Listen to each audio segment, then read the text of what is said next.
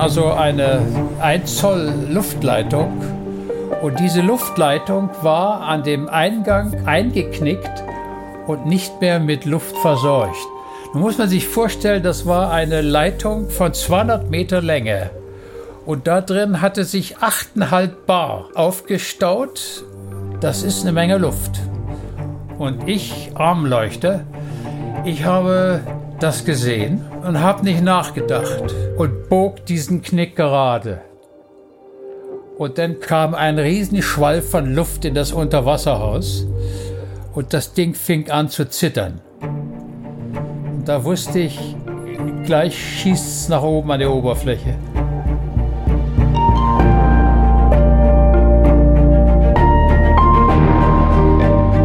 Helden der Meere. Blue Awareness Podcast mit Christian Weigand. Hallo und herzlich willkommen zu dieser Episode von Helden der Meere. Stell dir vor, du tauchst ab. Nicht für ein paar Minuten, aber auch nicht für Stunden, sondern für 18 Tage. Du lebst in einem Unterwasserhaus, was quasi wie eine Blechdose ist, die nach unten geöffnet ist, und unter dir ist als stets offene Tür der Wasserspiegel. Und da sich dein Körper an die Tiefe gewöhnt, kannst du auch gar nicht so schnell wieder auftauchen, denn dein Körper müsste sich erstmal von dem Druck entwöhnen. Und so bist du dazu verdammt, 18 Tage unter Wasser zu bleiben. Für viele vielleicht eine gruselige Vorstellung, für andere eine besonders schöne. Und das gilt auch für Hans Fricke. Heute haben wir den zweiten Teil unserer Doppelfolge. Der erste Teil ist vor 14 Tagen erschienen und da haben wir darüber gesprochen, wie Hans Fricke in der DDR mit abenteuerlicher, selbstgemachter Ausrüstung zu tauchen begonnen hat, wie er dann aus der DDR geflohen und mit dem Fahrrad ans Rote Meer geradelt ist, um Korallenriffe zu sehen und wie er seine Karriere als Meeresbiologe gestartet hat. Heute wollen wir mit ihm einen Schritt weitergehen, denn auch er ist einen Schritt weitergegangen. Er hat das erste Unterwasserhaus gebaut und später auch die Tauchboote Geo und Jago, mit denen er in die Dämmerungszone des Ozeans vordringen konnte. In diesem Unterwasserhaus hat er dann 18 Tage verbracht und mit diesen Tauchbooten konnte er entdecken, wonach viele vor ihm schon gesucht haben. Außerdem hat er mit den Tauchbooten auch Unterwasservulkane besucht und versunken Expeditionen aufgespürt. Natürlich hatten auch andere Menschen Interesse an den Tauchbooten und so wurden sie immer wieder gefragt, ob sie nicht als Bergungsboot Einsätze fahren können. Das haben sie lange abgelehnt, bis sie das irgendwann nicht mehr konnten und haben neben verunglückten Segelbooten und Flugzeugen auch einen Nazischatz geborgen. Tja, das klingt alles ganz schön spannend und ich kann euch verraten, das wird es jetzt auch und deswegen wünsche ich euch ganz viel Spaß mit Hans Fricke. Advertorial wenn ich mir einen Film anschaue, dann ist das fast immer eine Naturdoku. Denn nichts fasziniert mich so sehr wie die Wunder, die unser Planet zu bieten hat. Besonders, wenn sich diese unter der Wasseroberfläche abspielen. Und allen, die solche Dokumentationen genauso lieben wie ich, möchte ich eine Empfehlung aussprechen. Und zwar haben sich Disney und National Geographic zusammengetan und stellen im April, passend zum Earth Month, Initiativen zum Schutz, zur Wiederherstellung und zur Wertschätzung von unserem Zuhause in den Mittelpunkt. Besonders den Earth Day, nämlich Montag, den 22. April 2024, solltet ihr euch notieren. An diesem Tag starten einige Highlights, darunter auch die Dokumentation Die geheimnisvolle Welt der Oktopusse, die vom Oscar-Preisträger und Meeresenthusiasten James Cameron produziert wurde. Ich durfte die dreiteilige Doku schon vorab anschauen und bin begeistert von diesen Tieren. Sie haben drei Herzen, blaues Blut und können sich durch ein Loch von der Größe ihrer Augäpfel zwängen. Sie sind intelligent, sozial und neugierig, aber zugleich auch furchterregend. Sie sind Meister der Tarnung und Verwandlung und sie besitzen erstaunliche Fähigkeiten, die die menschliche Vorstellungskraft übertreffen. Neugierig geworden? Selbst abtauchen in die geheimnisvolle Welt der Oktopusse könnt ihr am 22. und 23. April jeweils ab 20.15 Uhr auf National Geographic Wild im TV oder ab dem 22. April auf Disney Plus im Stream. Hallo Hans. Hallo. Wir kommen jetzt zu unserem zweiten Teil des Gesprächs und zwar wollen wir uns in dieser Folge ganz speziell um die bemannte Unterwasser-U-Boot, wie nennt man das? Also U-Boot, muss ich gleich zu Anfang sagen, U-Boot ist eigentlich der falsche Ausdruck. U-Boot wird benutzt für die Kriegsgeräte. Ja. Und die zivilen Sachen, die ich betreibe, da sagt man Tauchboot. Tauchboot. Okay, also es geht in dieser Folge um dich und die Erfahrung, die du in Tauchbooten gesammelt hast. Da bist du ja wirklich ein Vorreiter gewesen. Und ganz zu Beginn, wie immer, die Kategorie Meeresrauschen, in der wir erfahren wollen, wie sieht denn für dich ein perfekter Moment im Tauchboot aus? Meeresrauschen. Ja, vielleicht äh, sogar an einer realen Geschichte. Als ich im Toplitzsee tauchte, fanden wir ja die Fundnoten. Und als ich die zum ersten Mal sah, dachte ich, oh, hier liegt ein Stück deutscher Geschichte unter Wasser. Das hat mich irgendwie berührt, weil ich natürlich die Geschichte kannte. Und was es mit dieser Geschichte auf sich hat, Hans, da hast du jetzt gerade einen klasse Cliffhanger produziert. Das erfahren wir gleich in dieser Folge. Wir gehen da später noch genauer drauf ein, um welche Fundnoten es sich da genau handelt. Aber jetzt wollen wir zuerst einmal darauf eingehen, wie sich das mit deinen Tauchstationen unter Wasser eigentlich entwickelt hat. Und die allererste Tauchstation, die du unter Wasser hattest, war Meritika. Was bedeutet eigentlich der Name Meritika? Neretica, die neritische Region, ist die Freiwasserzone im Flachwasser des Meeres. Und deshalb haben wir unsere Station Neritica genannt. Und wie muss man sich Neritica genau vorstellen? Wie, wie sah Neritica diese Station aus? ist eine Blechhülle, die mit der Öffnung nach unten ins Wasser gegeben wird. Also ist wie so eine Blechdose, das die unten offen ist. Gibt eine Blechdose. Hat quasi eine Wassertür, die immer offen ist. Ja, Genau. Und dann taucht man von unten rein und innen drin ist dann Luft. Ja.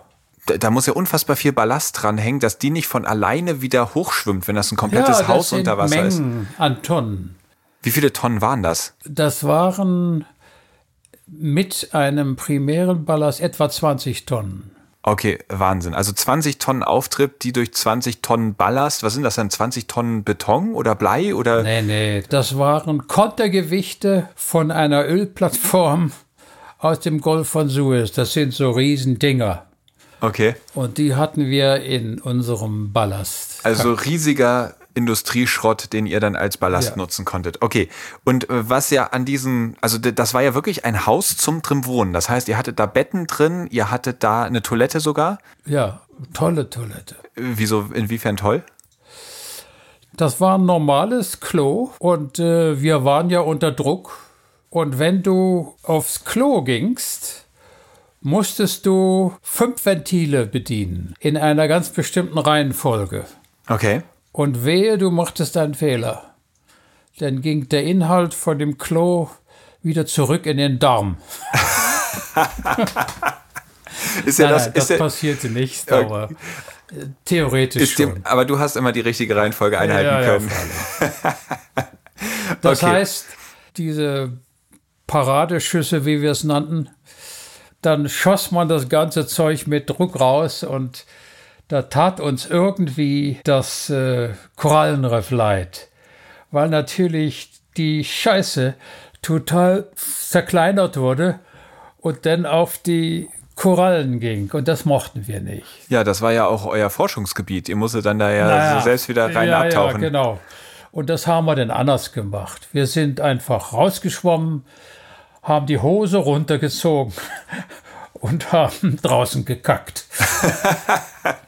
Okay, verstehe. Und das, das war insofern auch günstig, weil das hat natürlich, weil da viel Fett drin ist, das schwamm nach oben, war nicht zerkleinert, war also auch von Seiten des Unterwasserhauses aus wirklich hygienisch. Da ja. oben ist übrigens das Unterwasserhaus. Oh ja, ich sehe es. Also wir sitzen hier gerade, Hans, in deinem Büro, nehme ich an, oder? Ja, ja. Genau, und da steht ein kleines, ich schätze mal. Zwei kleine. Oh ja, zwei kleine. Daneben ist ja noch ein noch viel kleineres, aber das größere ist etwa 40 Zentimeter hoch, ein kleines Modell von Meritica.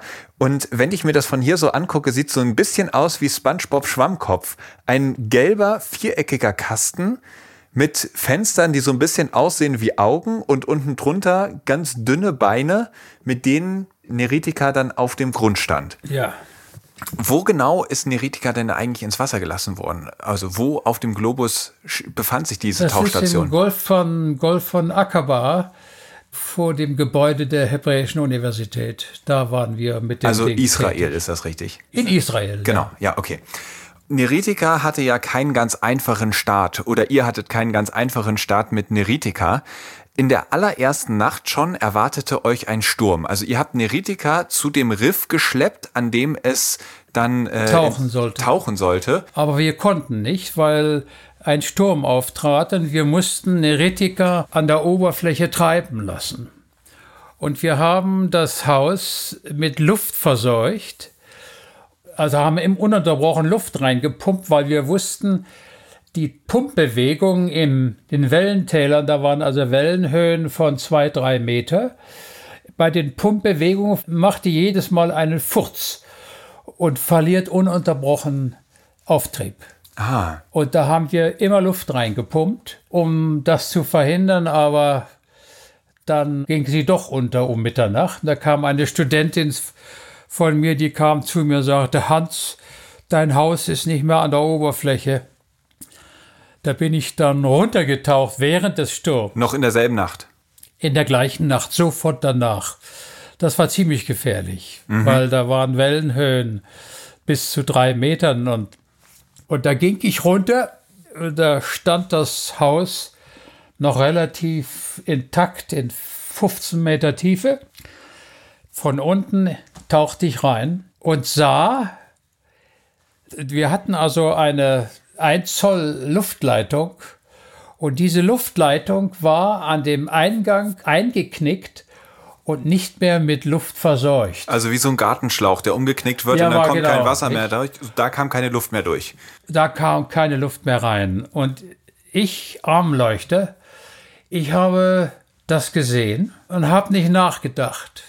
Nun muss man sich vorstellen, das war eine Leitung von 200 Meter Länge. Und da drin hatte sich 8,5 Bar aufgestaut von einem Zoll Durchmesser. Ja, Das ist eine Menge Luft. ja. Ich sah das, dass diese Luftleitung abgeknickt war und keine Luft mehr reinkam in das Haus. ne? Ja. Und deshalb ist es runtergegangen. Und ich ging hin und bog diesen Knick gerade. Und dann kam ein Riesenschwall von Luft in das Unterwasserhaus. Und das Ding fing an zu zittern. Und da wusste ich, gleich schießt es nach oben an die Oberfläche. Und was hast du dann gemacht? Ja, ich bin sofort raus und bin gegen die Strömung geschwommen.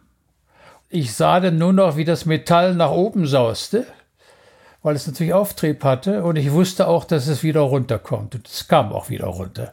Und warum kam es wieder zurück? Hat es dann oben alle Luft wieder Das verloren? hat einen riesen Furz gelassen, hat den Auftrieb verloren und sauste dann wieder runter Okay. mit einem irrsinnigen Getöse. Und das hätte mich da unten zerquetscht. Und sprich, als du da drin warst und dann die Luft da reinkam, standest du quasi neben der Öffnung nach unten und bist einfach direkt ins Wasser gesprungen. und raus und, Und so schnell wie möglich weil ich weg. wusste, jetzt Ja. kommt das Ding wieder zurück. Ja. Und was wäre passiert? Wärst du drin geblieben und wärst mit hoch und runter gefahren? Das wollte ich nicht, äh, wollte ich nicht riskieren. Man muss ja dazu sagen, das lag in 28 Meter Tiefe oder irgendwie so. Nee, das war Flachwasser. Das Ach, war, das war noch Flachwasser. Das war, das war so in 15 Meter. Okay. Aber was passierte? Das Haus sauste hoch, kam wieder zurück und sauste runter in 42 Meter Ach, in Tiefe. 42 Meter tiefer dann. Okay. Und da lag es dann erstmal und ihr hattet da ja wirklich monatelang nichts anderes gemacht, als an diesem Unterwasserhaus zu bauen.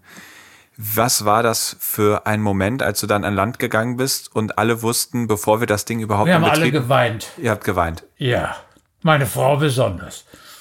Ja, es war schon ein schlimmer, ein schlimmer Augenblick. Und war Neritika dann für immer verloren? Nein, da, da hat die ganze Universität gelitten. Ja. Nicht? Da haben sie alle gesagt, das Haus muss wieder hoch. Ne? Da hat dann der Direktor des Instituts den Chef der israelischen Marine angerufen und äh, gesagt, Freunde, helft uns, wir müssen das hochholen. Und die haben sofort zugesagt, weil die Salvage-Truppe, die hat immer nur im Trocknen geübt und jetzt konnten sie endlich mal ein schweres Objekt aus dem Tiefwasser bergen. Und da kam dann ein Trupp von Salvage-Tauchern an, nette Leute, einer wie der andere. Und das war ein Riesenevent, wie die den letzten Endes die Neritika aus 42 Meter Tiefe nach oben brachten. Und du durftest bei dieser Bergung ja auch unter Wasser mit dabei sein und ja, beobachten, wie sie wieder hochkam. Ja, super. Und hast dabei noch einen ganz besonders netten General kennengelernt. Ja. Ich hatte, ich hatte, das war ein tolles Erlebnis. Da hatte der Direktor des Institutes sofort, als das passierte, mit dem Admiral der israelischen Marine Kontakt aufgenommen. Der sagte, ich solle ihn zurückrufen. Ich tat das und der merkte dann, äh, dass ich nicht wusste, wie man mit dem Admiral spricht. Und der sagte dann zu mir, Hans Jochai ist mein Name. Das war ein Israelisch, nicht? Also okay, er hat also gleich gesagt, ich heiße Jochai und bin der Admiral. Ihr wart dann also per Du und er hat dein Wasserboot oder dein Unterwasserhaus für dich geborgen. Ja, ja. Und dann konntet ihr es richtig aufstellen und in Betrieb nehmen. Und was ich spannend fand, du hattest ja die komplette Verantwortung für alles, was dort passiert ist. Und soweit ich weiß, gab's sowas ja vorher noch nicht unbedingt. Also das war ein Novum. Man wusste nicht genau, wo sind die Gefahren, wie, wie kann das alles gut gehen. Und du warst letzten Endes dafür verantwortlich, was ich da passiert. Ich habe den Kopf hingehalten. Ja, Hattest du damit manchmal Bauchschmerzen? Nee, nie. Da warst du einfach risikofreudig und hast gesagt, wird schon gut gehen. Ja, ähm, ich meine, bei den ganzen Unternehmungen ist man eh risikofreudig. Ne? Mhm. Erklär uns einmal die Gefahren von diesem Langzeitaufenthalt. Also du hast ja dann 18 Tage in Neritika verbracht. Da kann man dann ja nicht mal eben schnell hochtauchen, nee, oder? das kann man nicht. Also das ist... Äh, da ist man immer an die Atmosphäre des Hauses gebunden. Warum ist das so? Ja, weil man lebt dort unter Druck und ist dann druckgesättigt für die Tiefe. Und wenn man da an die Oberfläche schwimmen würde, dann blubbert es in den Adern das, dann würde das Blut sich wirklich so verwandeln wie in Mineralwasser, was dann so sprudelt und britzelt ja, genau. oder in Prosecco, das würde, das würde dann in deinem Blut passieren. Das heißt, ihr musstet 18 Tage unter Wasser bleiben, ihr konntet aber auch 18 Tage unter Wasser bleiben, weil sonst braucht ja ein solcher Tauchgang immer eine gewisse Gewöhnung an die Tiefe und eine Abgewöhnung. Ja, nee, ich meine, wir haben ja in dem Haus gelebt und wir hatten eine freudige Zeit, also wir haben Spaß da unten gehabt und auch geschlafen. Also wie muss man sich diese Zeit vorstellen? Wie viele Stunden am Tag habt ihr getaucht? Ja, das waren, das war, das ging so in 10, 12 Stunden. Boah, da war ja wirklich viel im Wasser. Und wie viele Personen haben da gelebt? Zwei. Zwei immer zur selben Zeit. Da kamen natürlich einmal, einmal zehn Leute in unser Haus. Auf einmal? Auf einmal. Da haben wir alle gejapst. weil der Sauerstoff dann nicht ausreicht und wir natürlich mit den zehn Leuten ziemlich viel Kohlensäure da in die Atmosphäre reingeschmissen haben. Also im Alltagsgebrauch dann nur zwei Personen und ich vermute mal, bestens. als die zehn da waren, wurden sie dann auch relativ schnell wieder rausgeschmissen.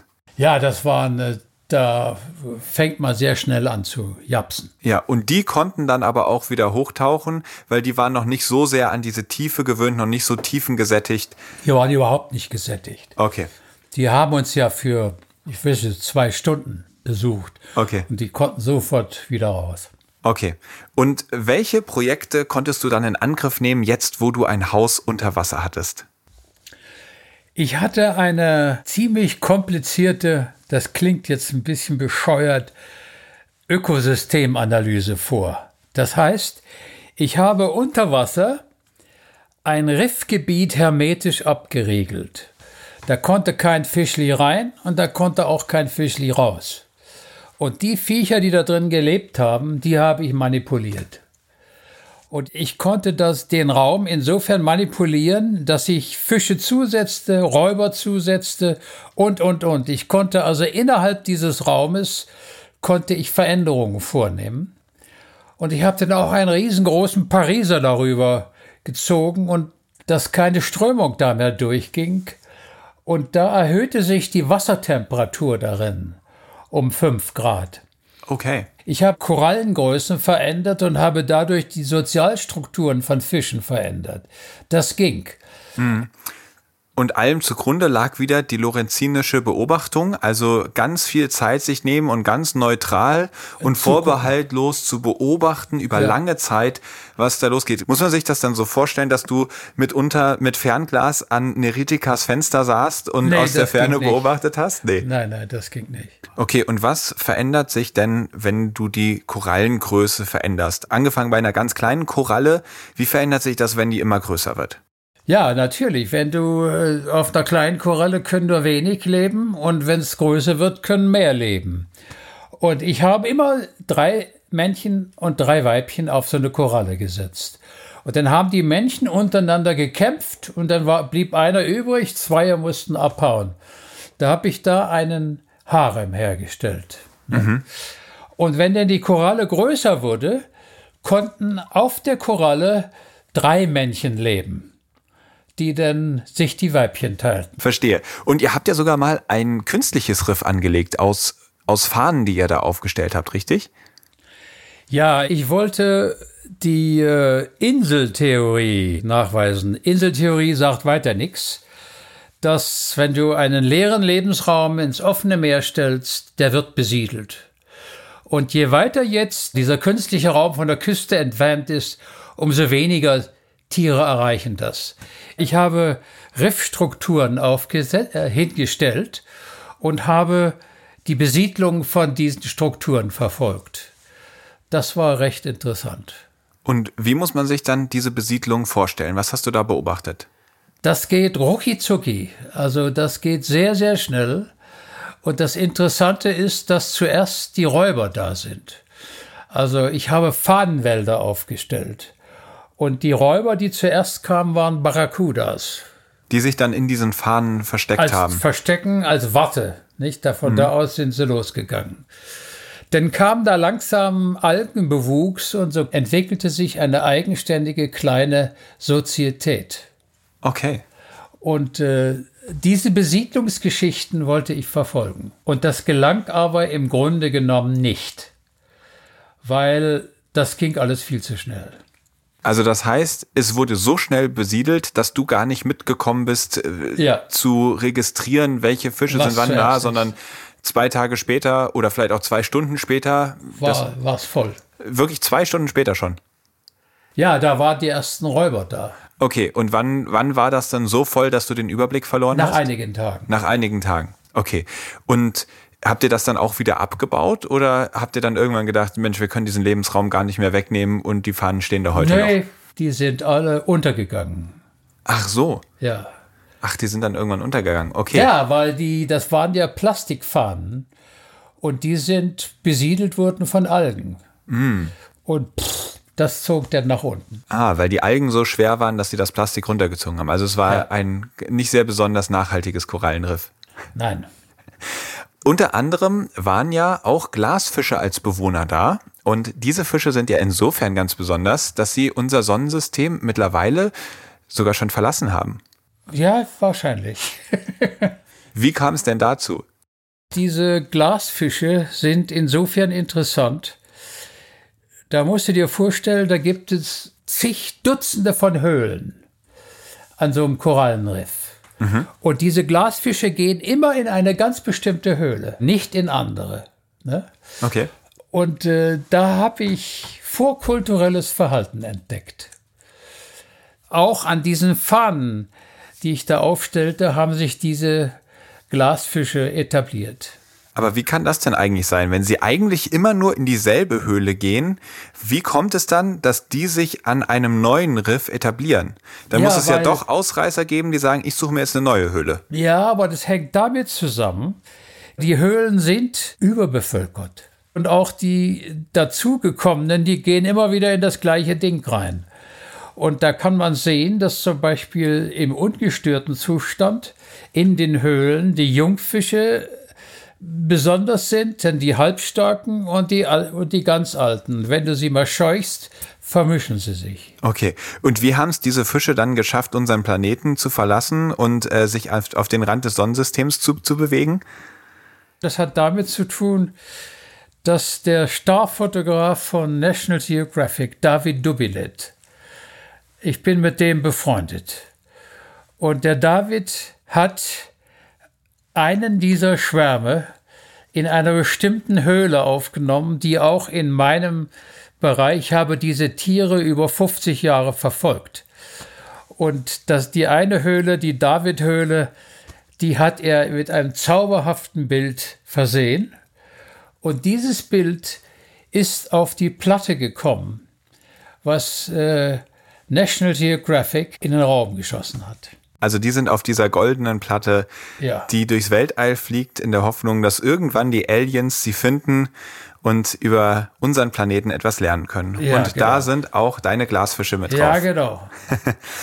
Eine weitere Beobachtung, wir hatten es ja vorhin schon mit den Latrinen, ihr hattet ein Klo auf Neritika, was ihr dann irgendwann gar nicht mehr benutzt habt. Seid ihr zum aufs Klo gehen denn dann an eine ganz spezielle Stelle geschwommen? Weil dann hättet ihr es ja genauso gehalten wie die Doktorfische. Ja, das war, das war schon interessant. Da hat ein Student gesehen, dass auf einem Korallenblock, der doppelt so groß war wie hier die, der Raum, Also dieser Raum hat so etwa 20 Quadratmeter, also vielleicht Ja, würde 40 ich mal Quadratmeter Korallenriff. nicht? Und äh, da waren die Doktorfische, die haben immer an einer ganz bestimmten Stelle gekackt. Die gingen immer auf eine Toilette. Das machen sie jetzt übrigens nach 25 Jahren immer noch. Ich habe das vor zwei Jahren kontrolliert. Dieser Toilettengang ist schon bemerkenswert. Also, die kacken immer auf die gleiche Stelle. Ne? Obwohl da ziemlich viel anderer Platz ist. Und wo, wie begründest du das? Keine Ahnung. Keine Ahnung. Also auch, es gibt auch noch für dich ungelöste Rätsel. Ja, also hygienisch ist es natürlich sowieso hervorragend. Aber dass die Fische das immer am gleichen Ort machen, das ist schon verrückt. Und zwar, dass sie das auch äh, über Jahrzehnte machen. Das heißt, das sind ja nach, nach Jahrzehnten nicht mehr dieselben Fische, sondern Nee, das, das wird von Generation zu Generation Ja, weitergegeben. ja, die haben das eine Kultur, eine Kultur geworden. Das ist was Kulturelles. Die gehen einfach kulturell scheißen. Ja, gar nicht so schlecht, ne? Also ist dann doch immer wieder sehr erstaunlich, was die Fische so drauf haben. Während ihr in Neritika ja ein Fahnenriff aufgestellt habt, war die Unterwasserstation selbst ja auch ein bisschen wie ein künstliches Riff. Es hat jedenfalls ziemlich schnell Bewohner bekommen. Ein paar davon waren euch dann, ich will nicht sagen ein Dorn im Auge, vielleicht eher ein Dorn im Hintern. Magst du uns mal die Rotfeuerfische vorstellen, Ja, das, die war, sich da das war relativ, relativ gefährlich, muss ich auch sagen. Der Ballastbehälter von dem Unterwasserhaus, da war Stückballast drin. Und da haben sich natürlich auch Fische angesiedelt. Und wir waren nachher besiedelt von acht Rotfeuerfischen. Die kennt man vielleicht, das sind diese Fische, wo es so aussieht, als wären da so kleine Spieße mit Fähnchen dran, die da rausgucken. Und die haben in den Rillen ein Gift, ein hochpotentes Gift. Die heißen auch in der Umgangssprache Crazyfisch, weil diejenigen Leute, die von denen gestochen werden, die schreien. Das Die ist werden sehr, crazy. sehr schmerzhaft. Sehr schmerzhaft. Ja, ist es auch tödlich?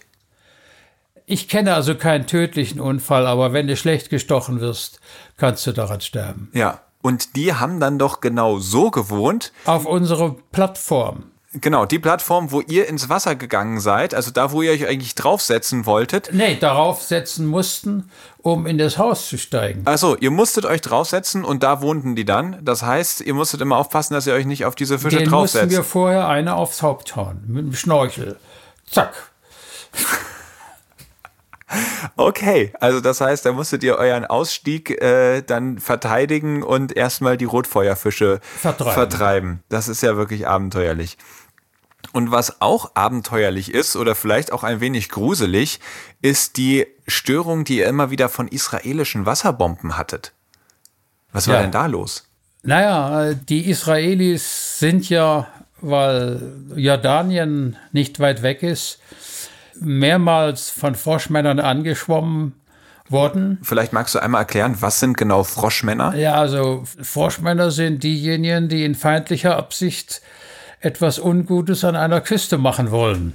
Also das heißt, das sind Taucher, die durchs Wasser nach Israel tauchen und dann da irgendwelche Anschläge verüben Ja, die oder haben ähnliches. also ein, ein Schiff versenkt, haben da eine Mine angebracht und da haben sich die Israelis sehr klug, wie sie ja sind, dagegen geschützt.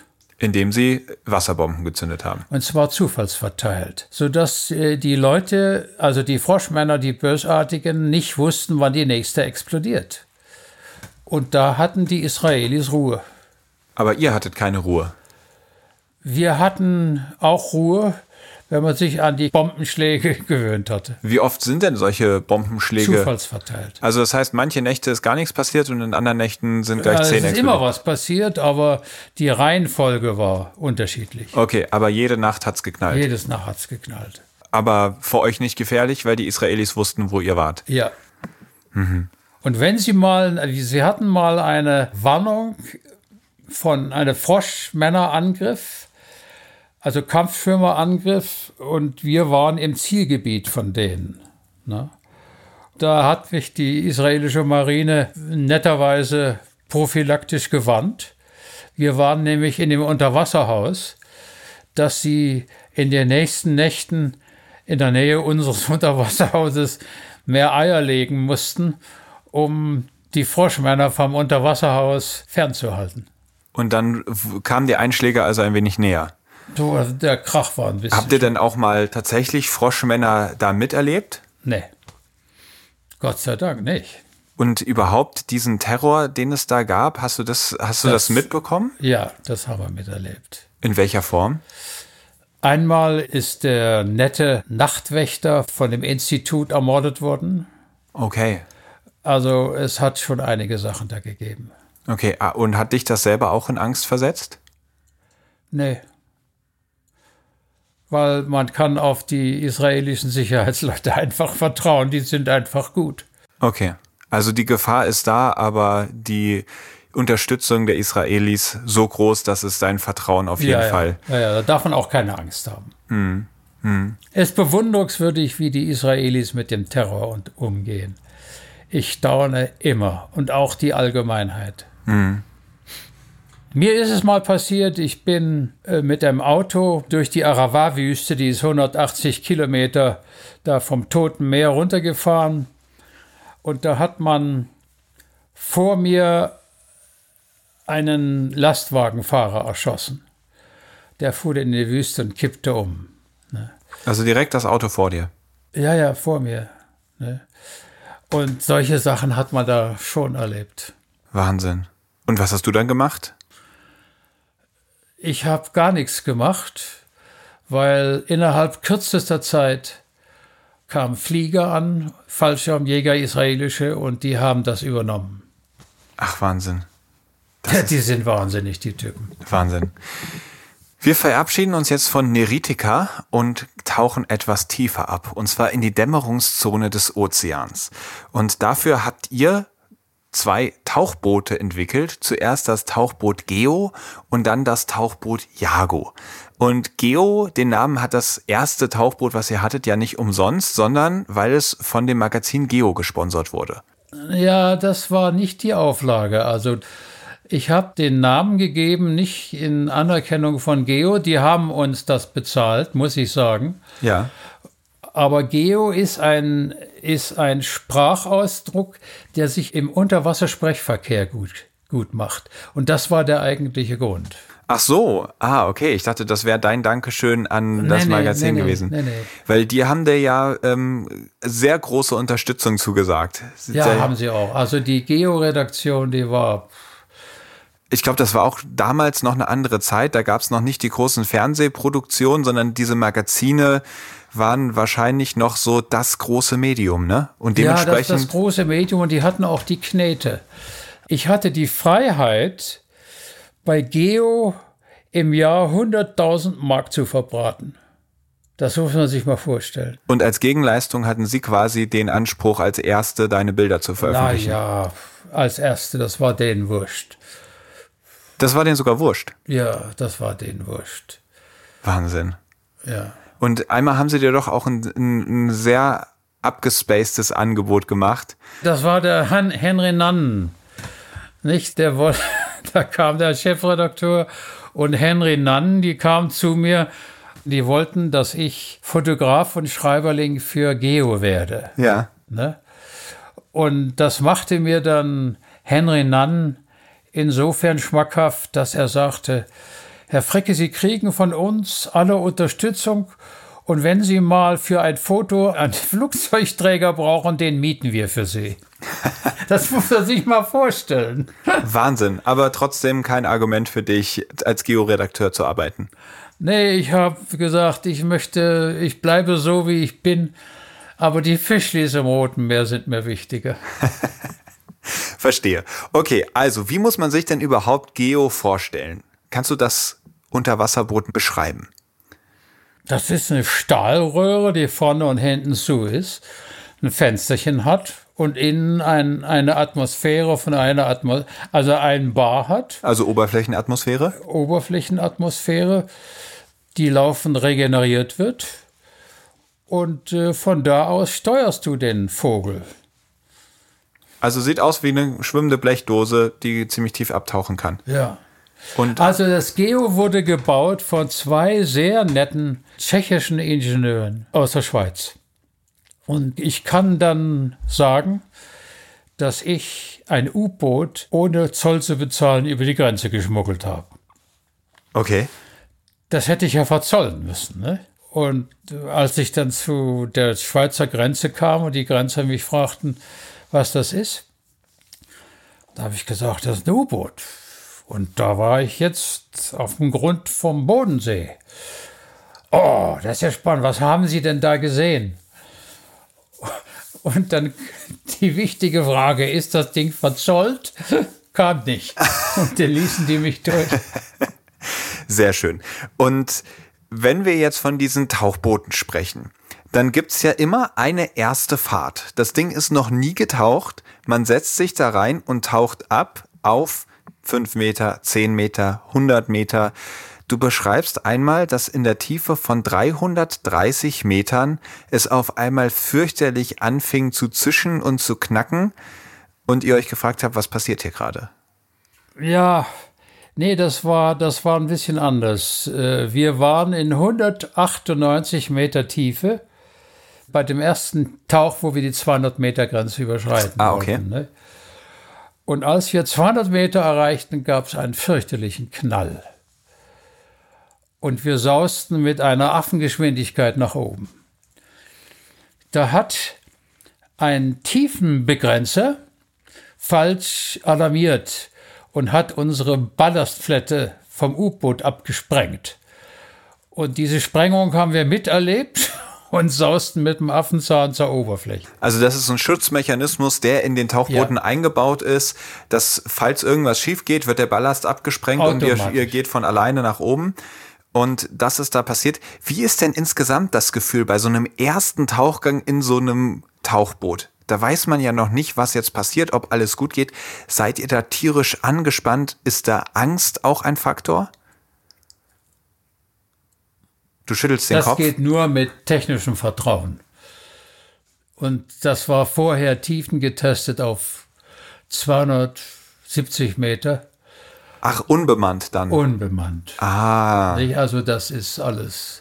Okay, ich also hatte wenn irgendwie man gedacht, solche dass ihr Geräte keine menschliche, kein menschliches Vertrauen hat, äh, soll man es nicht machen. Verstehe. Ich hätte jetzt gedacht, dass der erste Tauchgang, der damit gemacht wurde, direkt der bemannte Tauchgang ist, aber nein, nein, nein das wusste nein, nämlich nicht, dass das auch äh, von außen gesteuert werden kann tatsächlich. Ja, nein, nein, unbemannt. Hast du da irgendwie ein Gefühl von, es könnte schon passieren, dass wir in so einem Ding verunglücken oder sagst du, das ist eigentlich ausgeschlossen? Das gibt's nicht, der Gedanke gibt's nicht. Okay, das ist ja auch gar nicht so schlecht, denn dann kann man sich damit auf Forschungsreisen begeben. Eine Forschung, für die du ja auch wirklich bekannt geworden bist, ist die Forschung an den Quastenflossern. Die sind durch diese Tauchboote für euch erreichbar geworden und vielleicht magst du uns mal Old Forelegs, so wie er ja auch genannt wird, vorstellen. Das ist ein Fisch, der knapp zwei Meter lang wird. Ein träges Tier, der ist fürchterlich langweilig.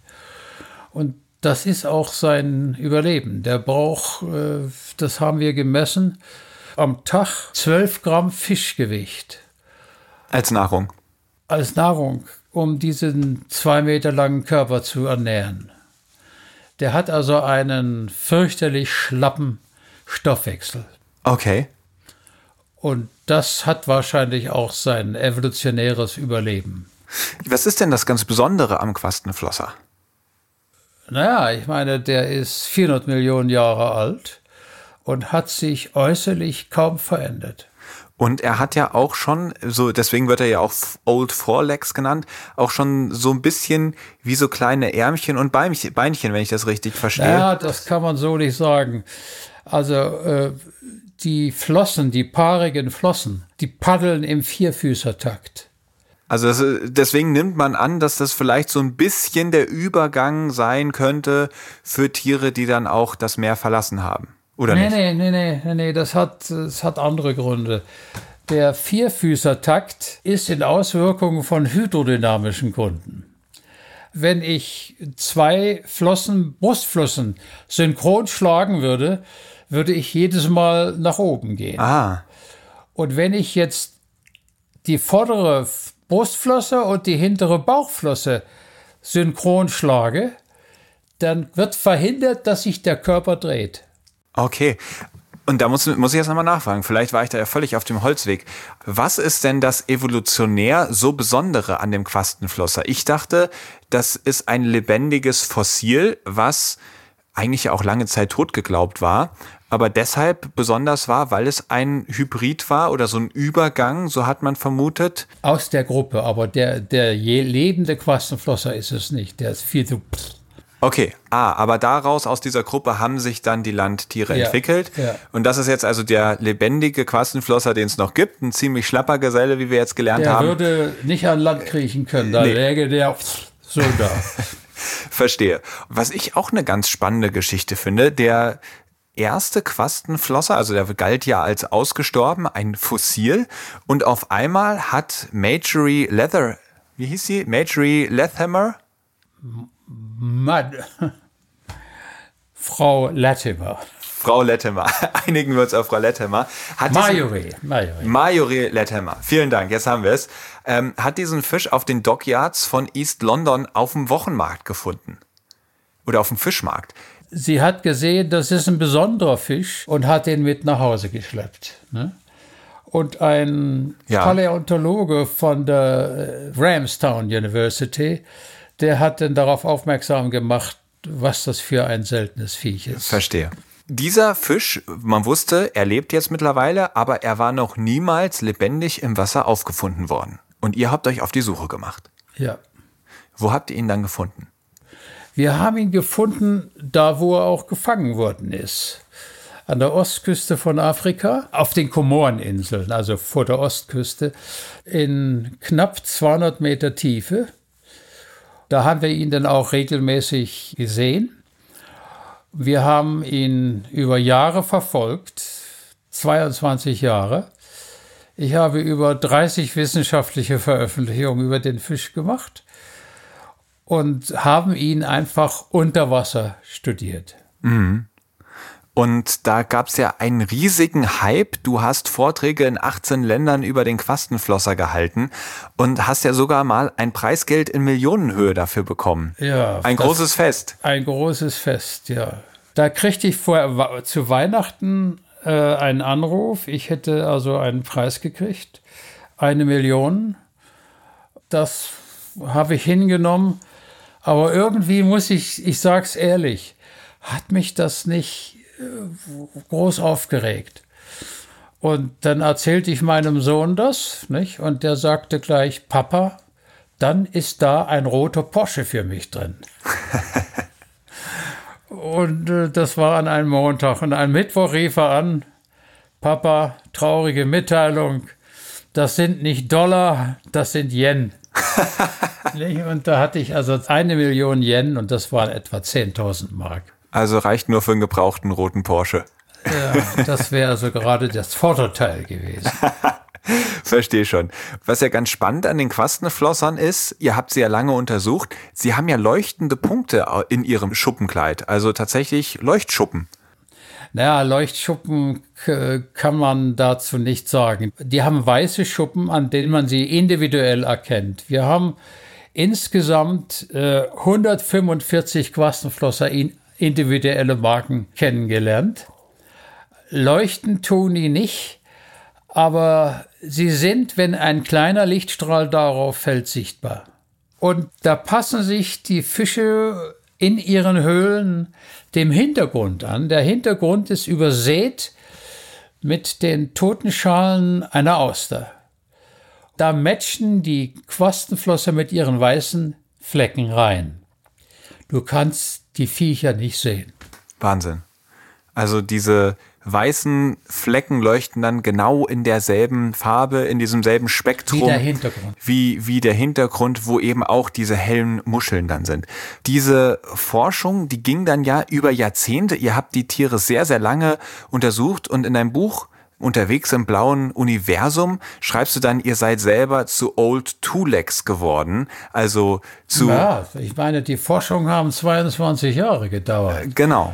Und, und dann äh, sind die jungen Hirsche von damals Old Tulex geworden.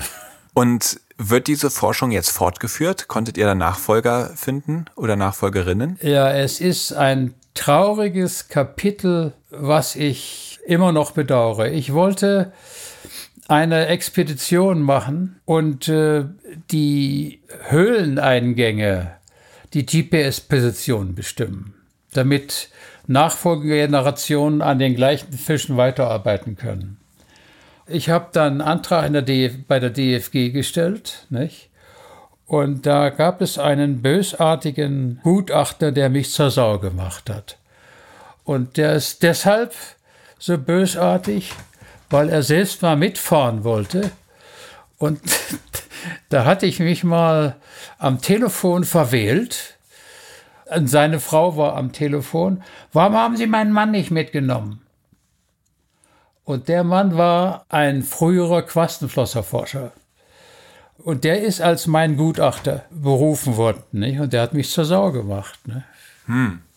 Und dementsprechend gab es diese GPS-Daten niemals. Die gibt es nicht. Und diese Forschung konnte deshalb nicht fortgeführt werden. Ist finito. Also wirklich ein trauriges Kapitel. Ja, und zwar wegen der Macke von einem einzelnen Gutachter. Der sich, der, der es gerne erlebt hätte und ja. aber nicht auf seine Kosten gekommen ist. Ja. Wir verlassen jetzt ebenfalls die Quastenflosser, auch mit großen Portionen Wehmut und schauen auf ein Plakat, was in deinem Büro hängt. Da drauf steht mit U-Boot Nautilus im Polareis. Das ist auch ein Plakat, auf das hast du mich eben schon angesprochen und ganz begeistert angefangen zu erzählen. Was hat es denn damit auf sich? Es hat einen Australier gegeben, der hatte 1929 das Bedürfnis, eine große Tat zu vollbringen. Und er wollte mit einem normalen Küsten-U-Boot unter dem Eis tauchen, also den, unter den, den Nordpol durchtauchen. Ja was später die amerikanische Armee gemacht hat. Nicht? Und daraus ist Gott sei Dank nichts geworden, denn da wäre er umgekommen. Ja. Die, die Amerikaner haben es mit einem Atom-U-Boot geschafft. Ein deutscher Arzt war da an Bord als Arzt und dessen Tochter habe ich kennengelernt. Und jetzt zeige ich dir was. Warte mal. Okay, Hans steht jetzt auf. Ich muss ihm mal schnell hier mein, mein Mikro vorhalten. Gut. Hans öffnet jetzt hier gerade ganz spontan die Vitrine in seinem Büro und holt eine Plakette raus. Ja, und zwar von dem Original-U-Boot, was unter dem, unter dem Nordpol tauchen wollte, hat der Arzt dieses Ding abgebaut, Nautilus. Also das ist eine kleine, ich schätze mal, Kupferscheibe, auf die Nautilus eingraviert ist. Wo genau an diesem Boot hing diese Plakette? Das weiß ich nicht. Der Arzt, der da mittauchen sollte, dessen Tochter habe ich kennengelernt. Und von der habe ich dieses Ding gekriegt. Wahnsinn. Also richtige Relikte, die sich hier befinden. Hier ist ein Plastikbecher. Der war am 1.7.92 in 401 Meter Tiefe der war so groß und ist jetzt so groß. Okay, Hans hat gerade noch aus der Vitrine einen Plastikbecher rausgeholt, der am 7.7.92, da steht drauf, von Jago, von dem Tauchboot aus 401 Meter in, in dem Roten Meer geborgen wurde und der ist jetzt wirklich zusammengeschrumpelt. Ich werde davon ein Foto machen und auf dem Instagram-Kanal einmal online stellen, damit ihr euch das anschauen könnt. Man würde es nicht mehr erkennen. Die Struktur ist ganz klar noch das Styropor eines Plastikbechers, aber der ist jetzt gerade mal so groß wie ein Eierbecher. Also der ist in sich zusammengeschrumpft. Ja, so, ich stell den mal hier kurz auf deinen Schreibtisch, da können wir ihn später fotografieren.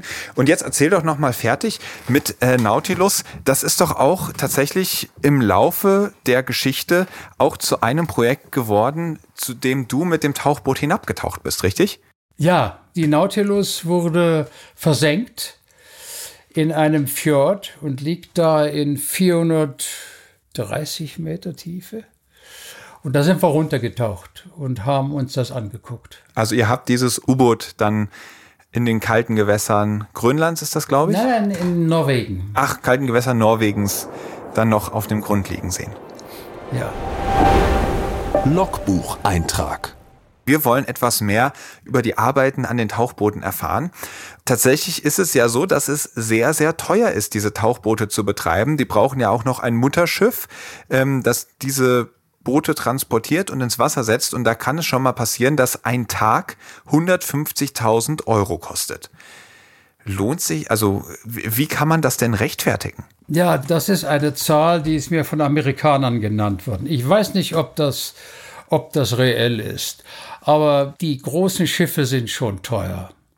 Wir sind ja auch von der Meteor ausgetaucht mit der Poseidon und auch im Ausland mit so großen Schiffen die haben schon einen heftigen Tagespreis. Wahnsinn. Aber der ist gerechtfertigt.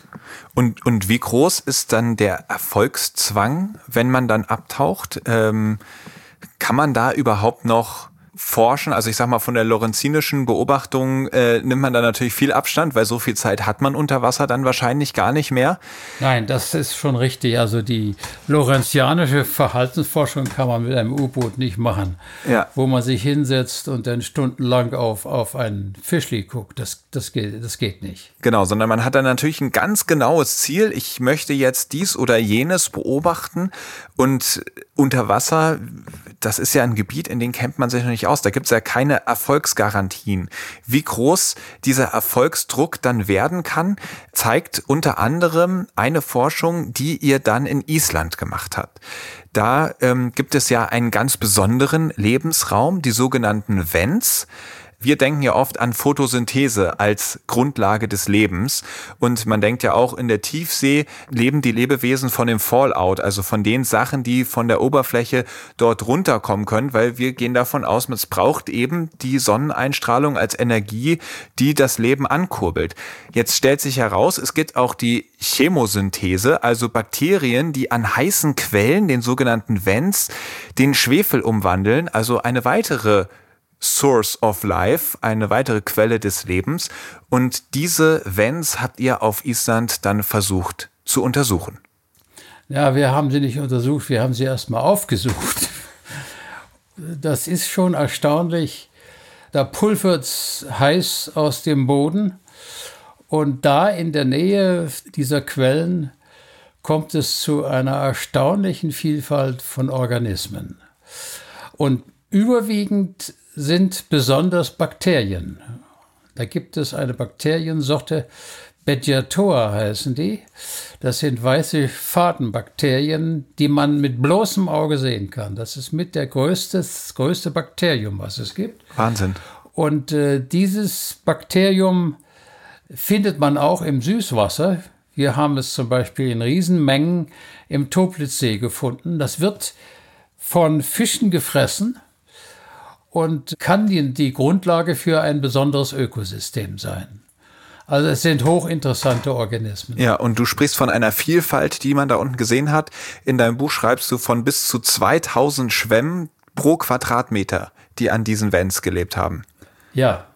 Für dich selber war das sicherlich eine Reise mit gemischten Gefühlen, denn einerseits habt ihr es nach langem Hin und Her, es war dann nicht ganz so einfach, wirklich abtauchen zu dürfen, da gab es viel bürokratische Probleme, ob das Tauchboot jetzt zugelassen ist oder nicht, ihr habt dann noch das Schiff gewechselt.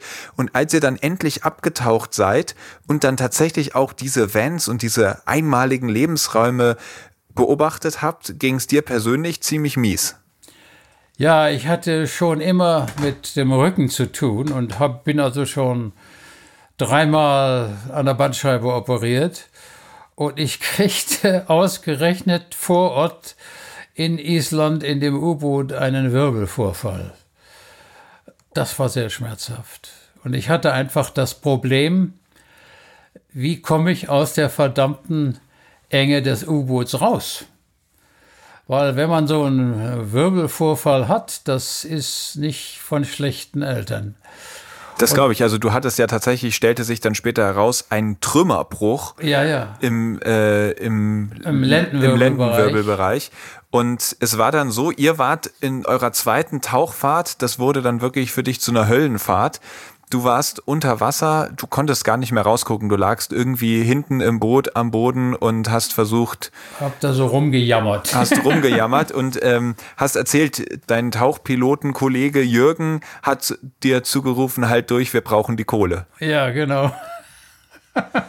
War auch so. Also was musstet ihr dann unter Wasser erledigen, um die Kohle zu bekommen? Naja, wir haben Sammlungen gemacht, nicht? Und also Sedimente von diesen Sedimente, und Wasserproben. Wasserproben okay. und das, was da rumfleuchte und keuchte. Und da hatten wir eben sehr nette Kollegen, die uns das gewissermaßen abkauften. Okay. Dass wir auf unsere Kosten kamen. Und das heißt, du lagst da mit Trümmerbruch in der Lendenwirbelsäule und Jürgen hat dann allein das Steuer übernommen und, und gesagt, eingesammelt, halt was. Durch, wir brauchen die Kohle. was möglich war. Okay, und dann seid ihr irgendwann oben an Land gekommen und wie bist du dann aus diesem Boot rausgekommen? Ja, das war ein Problem, nicht? Also ich hatte solche Schmerzen, dass ich den großen Haken des Schiffes durch die Luke nach innen gebracht, wurde nach innen gebracht und da habe ich mich mit dem Arm eingehängt und dann hat mich der Kran rausgezogen. Und dann bin ich dann draußen an Deck gestanden und dann hat er mich noch, ich konnte ja nicht eine Leiter runtersteigen, das war unmöglich. Da waren die Schmerzen zu groß und dann habe ich mich da so eingehängt und dann bin ich an dem Kranhaken bei offener See, schaukelndem Boot, bin ich so raustransportiert worden. Also das zeigt dann doch tatsächlich auch, wie groß der Erfolgsdruck dann geworden ist, wenn man so dermaßen hohe Kosten für einen solchen Einsatz hat. Dann ja. ist schon wichtig, dass, dass das Ganze auch glückt. Was wäre passiert, wenn ihr da nichts gefunden hättet? Wärst du dann bankrott gewesen? Ja, bankrott waren wir ja sowieso fast immer.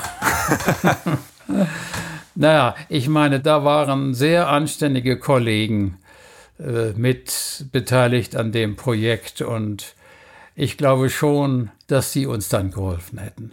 Mhm. Ach so, denn wenn ich ja anschließend nochmal mit, habe ich ein Schiff geschartet, dann bin ich nochmal rausgefahren. Da hat mir Alfred Schmidt, der war der Moderator für die Tiersendung, dem habe ich gesagt, Alfred, wir sind hier mitten in den arktischen Gewässern wir brauchen Geld, wir brauchen 50.000 Mark, um das Schiff zu bezahlen. Und der hat das übernommen. Vom ZDF. Vom ZDF. Ja. Super. Und das ZDF wollte dich dann ja sogar noch als Reporter auch gewinnen. So wie früher schon bei der Geo, hast du dem ZDF dann auch eine Absage erteilt? Ja, ich sollte der Nachfolger von dem Alfred Schmidt von der Tiersendung werden, nicht? Ja. Und da habe ich gesagt, ich wollte bei den Fischlis bleiben. Also die Fischlis, deine große Lebensaufgabe. Wir springen jetzt in die nächste Kategorie und dann machen wir etwas, was ihr eigentlich sehr ungerne tun wolltet. Wir verlassen die Fischlis und benutzen eure Tauchboote als Bergungsboote. Am Abgrund der Meere. Da habt ihr euch ja lange Zeit gegen gewehrt. Dann ist es doch dazu gekommen, auch durch moralische Verpflichtungen. Ich halte das jetzt mal relativ kurz, weil so viel Zeit haben wir jetzt gar nicht mehr in dieser Episode. Jedenfalls war es dann auch so, dass ihr irgendwann in den Toplitzsee getaucht seid. Und das ist ja eine Geschichte, die du ganz am Anfang schon angeteasert hast. Du bist da abgetaucht, da drin gab es nicht nur diese, korrigier mich, wie hießen sie, die weißen Bakterien, Bergiatur. Ja, der äh, Toplitzsee hat insofern eine Macke, dass er in, ab 15 Meter sauerstofflos ist und unten ein sulfidisches, ein sulfidischer Lebensraum ist, den man an den Hotwends hat. Ja. Und deshalb bin ich da reingegangen. Ah, okay. Aber da habt ihr dann ja nicht nur sulfidische Lebensräume gefunden, sondern auch deutsche Geschichte. Ja, deutsche Geschichte, aber die ist groß geworden mit dem, was da unten lag. Da hat nämlich mein Freund Karl Stetter, das ist so der Urvater der, der Archäbakterien, der hat an den verfaulten britischen Pfundnoten Proben genommen. Da hat er ein Archäbakterium. Aber jetzt müssen wir erstmal vorne anfangen. Welche britischen Pfundnoten überhaupt? Die Nazis haben die britische äh, Währung inflationieren wollen und haben hervorragende Counterfeits gemacht. Also Fälschung. Fälschung. Zum Schluss des Krieges wurden die im Toplitzsee versenkt. Wir haben also da unten riesen Kisten gefunden, voll mit britischen Funden. Also ein Griff mit der, mit dem äh, Greifarm vom Roboter? Mit dem Manipulator, da hatte ich 100.000 äh, Mark in der Hand. Nicht? Hättest du sie noch ausgeben können oder die waren sie waren zu verfault? Total gut. Die waren richtig, die waren richtig gut erhalten. Die hätte ich in der Bank von England äh, umtauschen können. war die Versuchung groß? Nein, die war überhaupt nicht da. Das war ja aber tatsächlich gar nicht so angenehm. Du hast geschrieben, es war dann ein brauner Sumpf und Boulevardpresse, die dann irgendwie am Ufer auf euch warteten. Also Altnazis, äh, Leute von der SS, die dann irgendwie alle auf euch Einfluss nehmen wollten, die merkten, ihr wühlt Aber da die irgendwie Boulevardpresse war am schlimmsten. Die war am schlimmsten? Ja. Es gab ja auch eine weitere Person, die die Fundnoten richtig klasse fand. Und zwar Wurm Willi. Ja, Wurmwilli, es ist interessant. Wir haben da unten einen Wurm gefunden, der im anoxischen, also in dem sulfidischen Lebensraum lebte. Und den haben wir unter ziemlichen Schwierigkeiten nach oben gebracht, äh, am Manipulator hängend. Und ich habe dann zu meinem, dem Jürgen Schauer gesagt, du, äh, diesen Willi, äh, der, ihr müsst ihn jetzt retten, der fällt mir bald runter. Und so hieß der Wurm von da an Willi. Und dieser Wurm Willi hat sich tatsächlich von den gefälschten Banknoten ernährt. Ja, der Willi eigentlich nicht. Der lebte unten im Sediment. An den gefälschten Banknoten entdeckte Karl Stetter ein unbekanntes Archibakterium. Und Ach so, das Archibakterium war es. Das Archibakterium. Und das nannte er Archibakterium pecunivorans, den Geldfresser. Sehr cool. Und tatsächlich hat es dich dann aber doch so sehr interessiert, was da wirklich passiert war um diese ganzen gefälschten Pfundnoten herum, dass du dich dann da weiter informiert hast und dann ja auch einen Herrn Krüger kennengelernt hast, der damals der Hauptfälscher der Noten war. Hauptfeldwebel der Noten. Nee, Feldwebel war der nicht, der war nur ein SS-Mann. Ach so, jedenfalls SS-Mann Krüger hatte ein Team von Fälschern, und zwar waren das Insassen des KZs, die die Noten fälschen mussten. Und da gab es ja eine ganz spannende Symbiose zwischen den beiden. Die ähm, Fälscher haben nämlich nicht besonders schnell gearbeitet, weil sie, weil sie große Angst davor hatten, dass sie dann vernichtet werden würden, sobald ihre Aufgabe erledigt ist. Und Krüger wusste das, aber er hatte da auch kein großes Problem mit, denn er selbst wusste, wenn diese Aufgabe vorbei ist, könnte es passieren, dass ich an die Ostfront geschickt werde. Ja, genau. Und somit haben dann alle gemeinsam daran gearbeitet, gute Ergebnisse abzuliefern, aber bloß nicht zu schnell. Ja. Du hast Herrn Krüger ja kennengelernt und bist sogar ein letztes Mal mit ihm hinabgetaucht zu ja, seinen Fundnoten. Ja, ja. Wie war das? Ja, ich habe äh, den Krüger kennengelernt durch einen Freund, der hatte ein Spusi in Kapstadt und das war die Tochter von dem Krüger. Und so bin ich an den Krüger gekommen. Okay. Und ich tauchte mit dem runter und das war schon, das war ein Sachse. Mhm. Und der tauchte da runter Und dann landete ich neben einer Kiste mit Geld und er sagte, ne, da ist ja noch eine kaputte Kiste. Man könnte ja das Ganze hochholen und wiederverwenden. Also seine Versuchung war etwas größer als bei dir. Ja, ja. Und wie hat er dann darauf reagiert, auch mit Blick auf die Vergangenheit, die ja nicht gerade rühmlich für ihn war? Als ich dann auftauchte und er auf sein Geld guckte, das, ich meine, das war sein Lebenswerk. Ne? Mm. Da hat er geheult. Mm. Da liefen Tränen über die Wangen. Und, und es ist auch für dich ersichtlich geworden, wie er seine Vergangenheit in der SS aufgearbeitet hat? Das war hat? eine fantastische Arbeit, die der geleistet hat. Aber natürlich unter moralisch inakzeptablen... Da hat er gar nicht dran gedacht. Da hat er gar nicht dran gedacht. Ja. Und auch nicht da, also was mich so ein bisschen störte, dass er das Schicksal der Fälscher-KZ-Linge, KZ-Leute, äh, ja dass er das nicht so empfunden hat, dass das alles Todeskandidaten gewesen wären. Aber dann kam das Ende des Krieges dazwischen. Insofern hat es dieses Team glücklicherweise geschafft. Und ähm, Herrn Krüger fehlte da definitiv die Empathie und die richtige Einschätzung der Situation und fehlt es vielleicht auch noch bis heute. Ja, ja. Wir kommen jetzt in die letzte Kategorie. Ebbe oder Flut. Du kennst es schon aus der letzten Folge. Ich stelle dich jetzt vor eine Entweder-oder-Auswahl und du kannst entscheiden, welche Variante dir besser gefällt. Mit oder ohne Tauchboot abtauchen? Mit. Mit ist dir lieber? Schon immer lieber gewesen? Ja. Bist du auch immer noch mit Tauchbooten unterwegs? Leider nicht. Leider nicht. Warum nicht? Das Tauchboot gehört jetzt dem Institut in Kiel. Das, da Dem Geomar? Ja, in Geomar. Ah ja.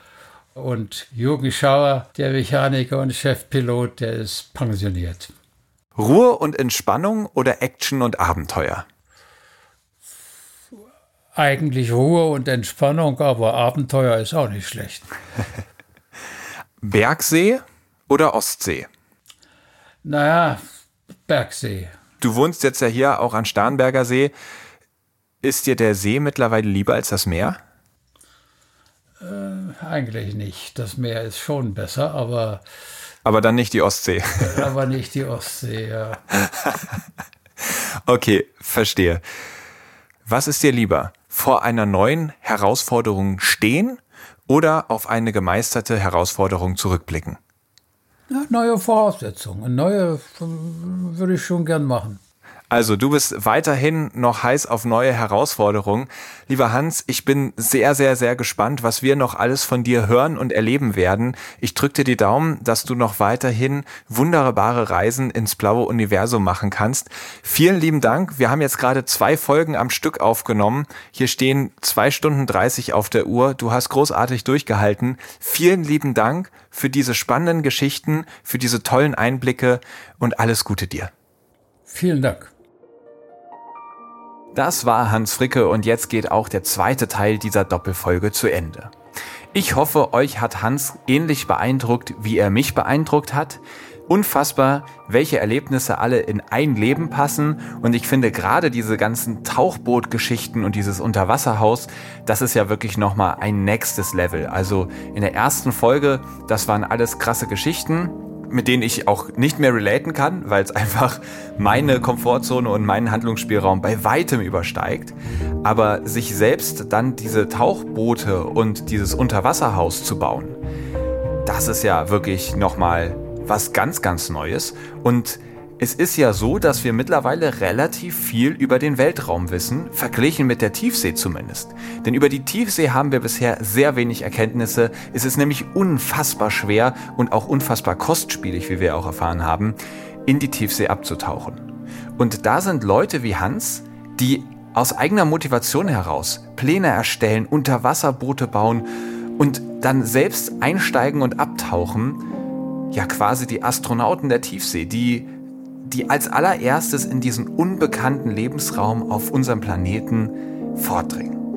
Also, Hans Fricke, eine wirklich beeindruckende Person. Ich hoffe, euch hat's gefallen. Ich hatte ja auch das Buch unterwegs im blauen Universum, das Hans geschrieben hat, schon häufiger erwähnt. Ich habe natürlich einen Link in die Show Notes gepackt. Da könnt ihr euch das dann auch bestellen. Und mein Tipp, auf Spotify kann man das kostenlos als Hörbuch hören, in leicht gekürzter Version, aber trotzdem sehr hörenswert.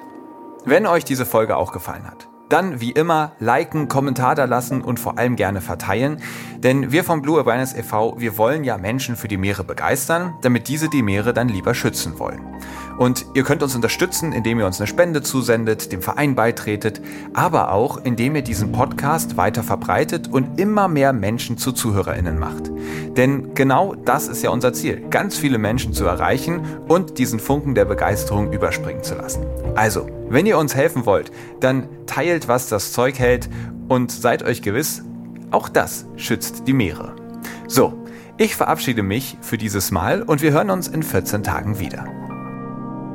Aufnahme, Produktion und Schnitt Christian Weigand. Musik Paul Timmich und Dorian Behner. Design Malte Buck. Sprecher, Intro und Kategorien Moritz Celius.